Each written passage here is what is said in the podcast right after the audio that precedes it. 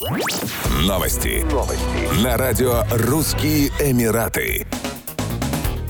13 марта путешественникам из Европы и других направлений стали доступны долгожданные пассажирские рейсы Emirates во Вьетнам. В ответ на растущий спрос авиакомпания предложила своим пассажирам три еженедельных рейса в Ханой, а также два еженедельных рейса по маршруту в Хашимин. Для туристов, полностью вакцинированных от COVID-19 или переболевших COVID-19 в течение последних шести месяцев, действует обязательный трехдневный карантин по прибытии. Для тех, кто прошел частичную вакцинацию, действует семидневный карантин.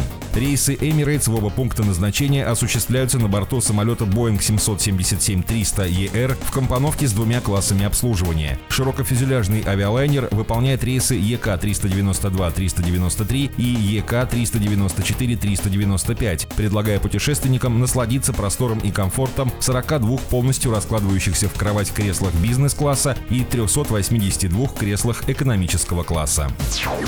Популярный дубайский курорт Баб Аль-Шамс, выполненный в стиле традиционной арабской архитектуры закроются на ремонт в мае 2022 года. Уточняется, что он не будет принимать гостей до конца текущего года. Как отметили на курорте, чье название переводится с арабского как «врата к солнцу», он обслуживал гостей в течение 16 лет и предлагал отдых вдали от городской суеты в окружении газелей и других диких животных. Оазис находится всего в получасе езды на автомобиле от центра города и подходит как для романтического отдыха, так и для отпуска в кругу семьи и друзей. Владельцы решили провести на нем капитальный капитальный ремонт.